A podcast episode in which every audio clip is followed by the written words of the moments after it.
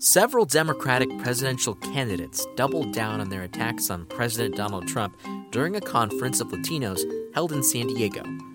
Unidos US is one of the country's largest Latino advocacy groups, and with the recent mass shooting in El Paso, Texas, it brought an extra weight to the event.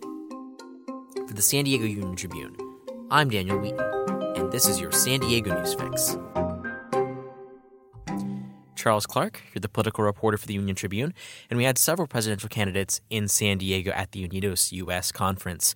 When you give us the big picture, what was the message that everyone seemed to really push during this conference? Right. So it was really you know interesting. Also, we had five candidates on hand uh, yesterday, uh, and we had so we had Senators Amy Klobuchar, Bernie Sanders, uh, Kamala Harris uh, as well as former Vice President Joe Biden and former Housing and Urban Development Secretary Julian Castro. I, I think obviously the cons- the main thing that was kind of looming over all of the speakers' addresses was obviously the events that happened this past weekend, uh, particularly in El Paso. Um, with the you know targeted killings in particular of Mexican Americans and Mexicans, mm-hmm. and it's we're still grieving over that, so that still is a big part of political discourse. So, um, why don't you kind of explain how important Unidos is and kind of what this means in the kind of broader march towards 2020? Right. So, Unidos, you know, formerly La Raza, uh, they're the biggest uh, Latino, or I believe they refer to it as Hispanic, uh, mm-hmm. uh, you know, civil rights organization in the U.S. So, really big reach. Uh, and part of what made this conference so big is it's their annual conference drew thousands of people. I know when I talked to the convention center heading into the event, they were estimating upwards of 18,000. Mm-hmm. Um, so it was really a big opportunity for candidates who would attend to really speak to what is one of the fastest growing voting blocks in the U.S. Um, you know, the Latino vote very well uh, could actually shape who ends up being the Democratic nominee. Mm-hmm. Yeah, in San Diego County, for the first time, white people are no longer the majority, as we are probably the first counties to kind of see that fluctuation come into fruition. Right. It's it's really fascinating, especially in California, where you know the Latino population is you know the most significant uh, segment of our population as a whole. Um, and yeah, when you look at it, especially given the adjusted primary schedule, you know Iowa and New Hampshire don't have the same kind of importance. When you know, if, you know, a couple weeks later, you have Texas and California, mm-hmm. the two most rich delegate states, voting in their primary and they just so happen to be the two states with the largest Latino population in the country. Mm-hmm. And when seeing all those uh, candidates on stage and having them, you know, engage, what was the kind of major theme besides from gun control that you saw from this group? Right. So they actually, you know, the moderator did a nice job that kind of helped facilitate it, but they all went in a slightly different direction. I mean, everyone obviously opened up with El Paso and talking about, you know, pushing back against hateful rhetoric and things like that.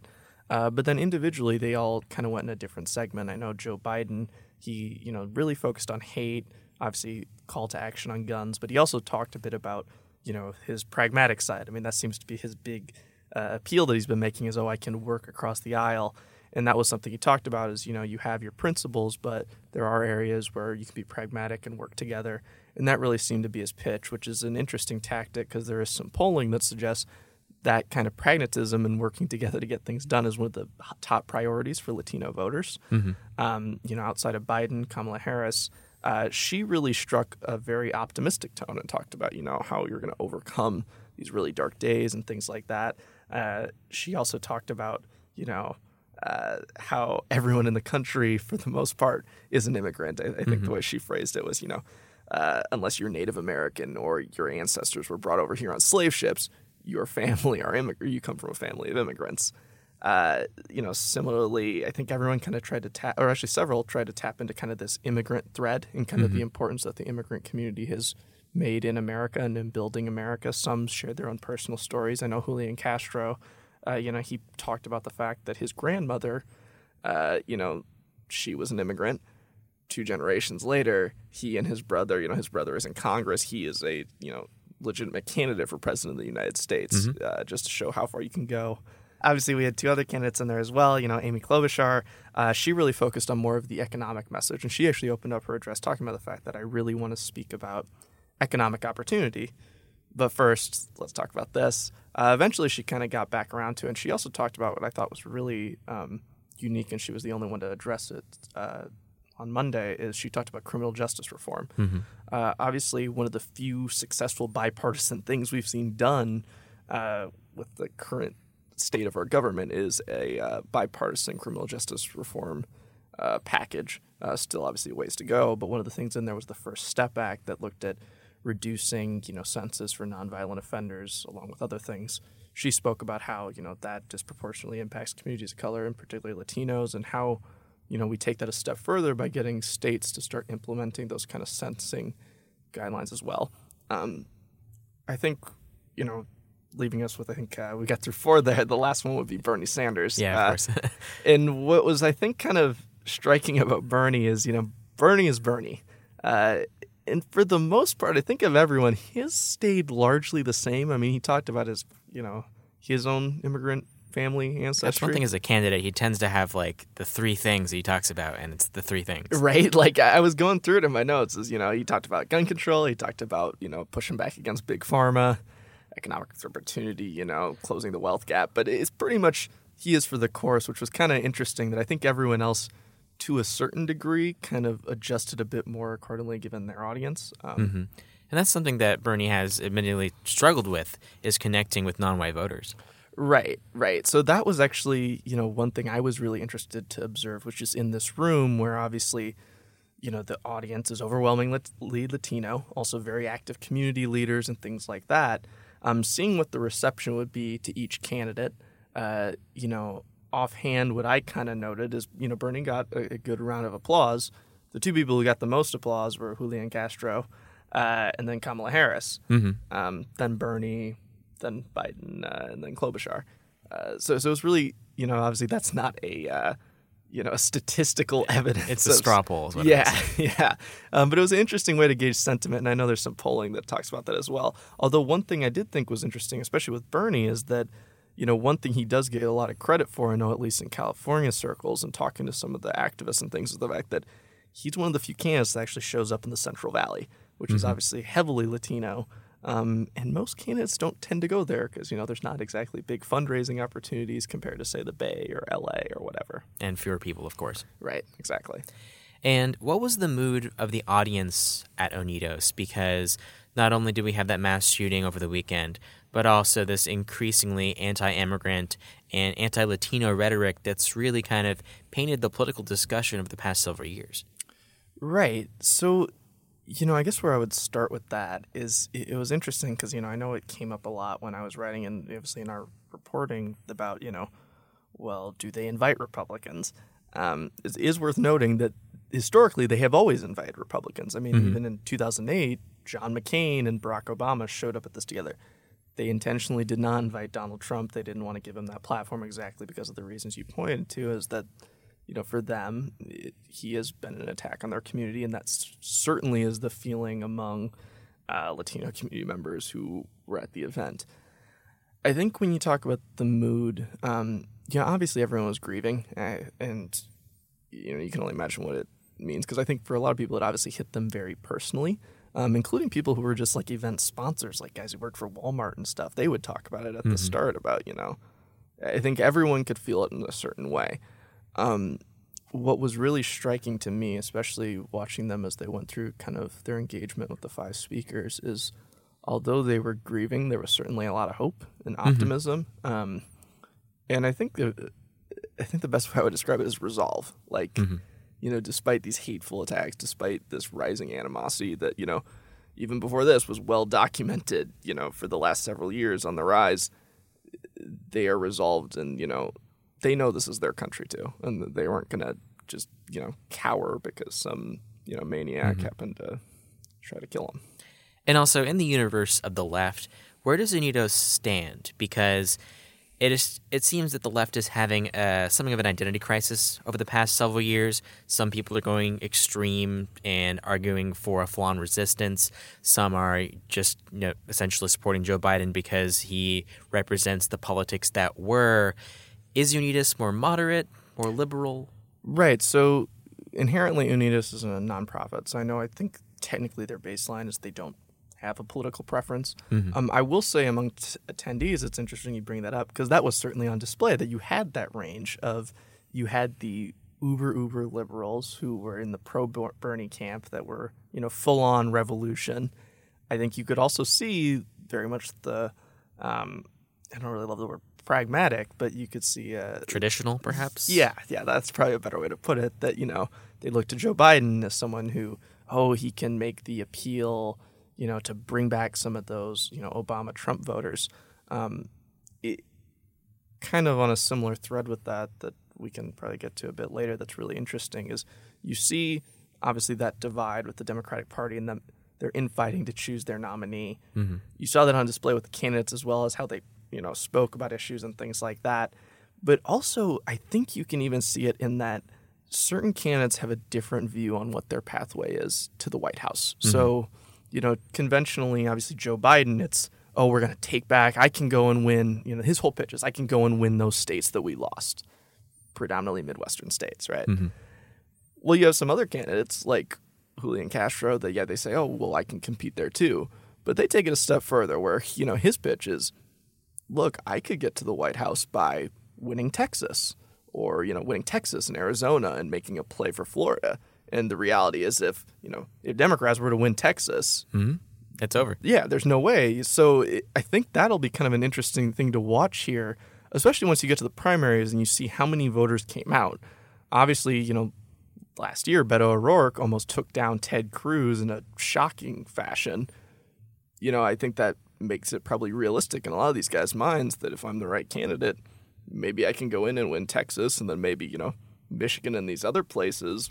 It's not as important to get back to the Trump, you know, the Obama Trump voters. Maybe I can carve out my own coalition, especially kind of gearing back to why they were at Unidos, the Latino vote. I mean, you have 13.2 million Latino voters mm-hmm. just in California and Texas.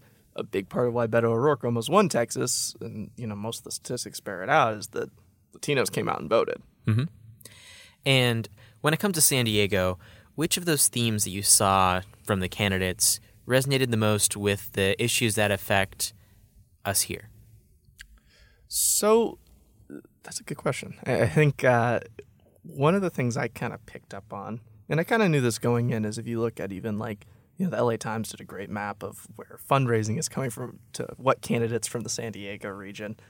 Largely, it's you know I think it was actually Elizabeth Warren, Kamala, Biden, mm-hmm. uh, and Sanders for the most part. When you look at that, I think that kind of gives you an indication of where they lean as far as issues.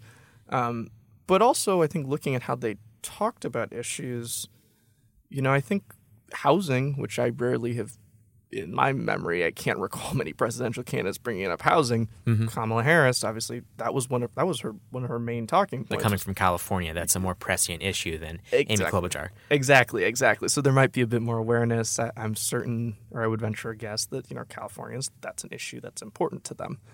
Um, similarly, you know, uh, looking at other things like education, affordability obviously those are big points that you know Sanders and Castro both hammered home as well, as well as criminal justice reform, which obviously California is leading the way in. So I would venture a guess that's part of the reason, probably why that was a focus. Mm-hmm. Um, I know when you look at the actual polling for California as a whole, and we don't have quite as much for San Diego specifically, unfortunately, yet. Um, you know the the issues that are at the top of mind for California voters, most pollsters kind of suggests it's kind of the similar thing that we're seeing talked about with the larger Democratic Party as a mm-hmm. whole. Um, you know, you see things obviously student debt, all that stuff, affordability, but also at the top of it is beating Donald Trump mm-hmm. um, and undoing what they view as the damage his administration has caused. That still ranks as the top priority. Um, that's why you see in most polls for California as a state, it's you know Biden and Kamala, mm-hmm. one and two, um, in some kind of order for the most part think most polling kind of puts them neck and neck. Um, and, and also, was there any kind of sense of frustration of how this primary is going so far? As we've had two debates with 10 people on each stage, no one can really get a word in. Is that a point of frustration, or is it just we just got to get over with it until we have the obvious top five and actually start voting? So, I, speculating here a bit. Uh, I think it's worth noting the format that Unidos chose to do this in. Um, so the way they had it was they had, you know, they pitched as a candidate forum, and they very intentionally avoided having all the candidates on stage at one time to avoid it being just a debate. Mm-hmm. That, you know, they don't do that without getting the feedback from obviously their attendees and things. That clearly indicates to me that people wanted to hear an actual conversation. They didn't want to just have, you know, the back and forth talking points over each other. They The wanted sound bites. Exactly. They wanted to get to something a bit deeper. And I think that actually was really interesting to observe in the room is, you know, the moments that drew the biggest applause and things like that. They weren't necessarily the soundbite moments, you know. It was, you know, Amy Klobuchar who I would venture a guess, you know, she's probably not the favorite for most people in that audience. You know, she got a lot of love when she talked about criminal justice reform and things like that. You're not going to get that kind of specific detail and things, you know, in a the debate format we have now with such a crowded field. Um, so I know they had invited a few more candidates as well, but it may have been a blessing for them that they ended up with the five. Mm-hmm. And now it, it, it appears that even though this was a great chance for them to explain their talking points to a new group, it didn't seem to kind of change the political narrative as you know the, the national focus has mostly been on the wake of the mass shooting. Right. Yeah. So it, it doesn't have the national poll. I think what will be really interesting to observe, and I'm not sure if there's any way we'll ever really be able to quantify it, is, you know, obviously the timing was purely coincidental. There's no way, mm-hmm. obviously, these candidates knew they would happen be, to be speaking to this audience in the wake of what just happened. I think it was kind of a a big opportunity for them in that sense that here is a moment where this community in particular is at its most vulnerable and you have a moment to talk to some of the most active community members out there people who are really on the ground doing that work Mm-hmm. so i will be curious to see you know and i'll probably start making some calls to get a sense of it Mm-hmm. the people who were there when they went home how many of them were more motivated to go out and work for that candidate and that's where you may see the impact more in the down the line. We won't necessarily see it in a national trend, but if people are, you know, if they were super jazzed by, you know, what Kamala or Biden or you know, any of these guys said, if they go back into their community and they're talking about it, that's going to make a huge difference. And I know that one of the big things in the Latino community in particular in research, we actually talked about this a bit earlier in the week, is that trusted messengers are huge. So it actually means a lot more in those communities to hear from people who are community members rather than, you know, some celebrity parachuting in or even necessarily the candidate themselves. If you have a trusted person relaying that message, that, that's going to be huge. Mm-hmm. It winning a primary really comes down to knocking on doors statewide. Right? Yeah. Like at the end, you know, I kind of go back to one thing we got to talk about a bit uh, l- last week in some of our works. You know, I, I had a advocate who told me at the end of the day, it's about showing up. And who's actually going to show up in the communities? You know, whether it's you personally or a surrogate who is trusted and is actually present in listening to people. Um, so it'll be really fascinating, you know, and also it, the numbers, assuming they play out the way that they're projected to, you're going to have to go through the Latino vote if you're the Democratic nominee. Mm-hmm. It's going to be very There's no other way around it. Right. Yeah. And like, you know, I know everyone obviously talks about Biden as the favorite, i- and that's understandable. Obviously, the polling pulls it out. It'll be really interesting once we actually get to when people are voting if his message is holding up when you come to a place like California or Texas. And if you end up underperforming in those states, that has a far bigger consequence, I think, than, you know, the traditional uh, thinking about, oh, I need to go and make a huge show in Iowa or New Hampshire. All right. Charlie Clark, thank you so much. Yeah. Thanks for having me, Daniel. In other political news, federal prosecutors and attorneys for Margaret Hunter have asked for a delay in her sentencing date. It was originally set for September 16th, and they wish it to be moved to December 2nd. Margaret Hunter pled guilty in June to one count of conspiracy. She and her husband, Alpine Representative Duncan Hunter, are accused of misspending a quarter million dollars of campaign funds on nearly everything from personal expenses, family vacations, and alleged affairs. Thanks for listening to the San Diego News Fix, which goes live weekdays at 5 p.m. On weekday mornings, you can also hear a quick rundown of local weather and headlines. Just tell your smart speaker to launch the San Diego Union Tribune. You can also get the flash briefing as a podcast. For a full listing of our audio offerings, go to uniontrib.com slash podcasts. Until next time.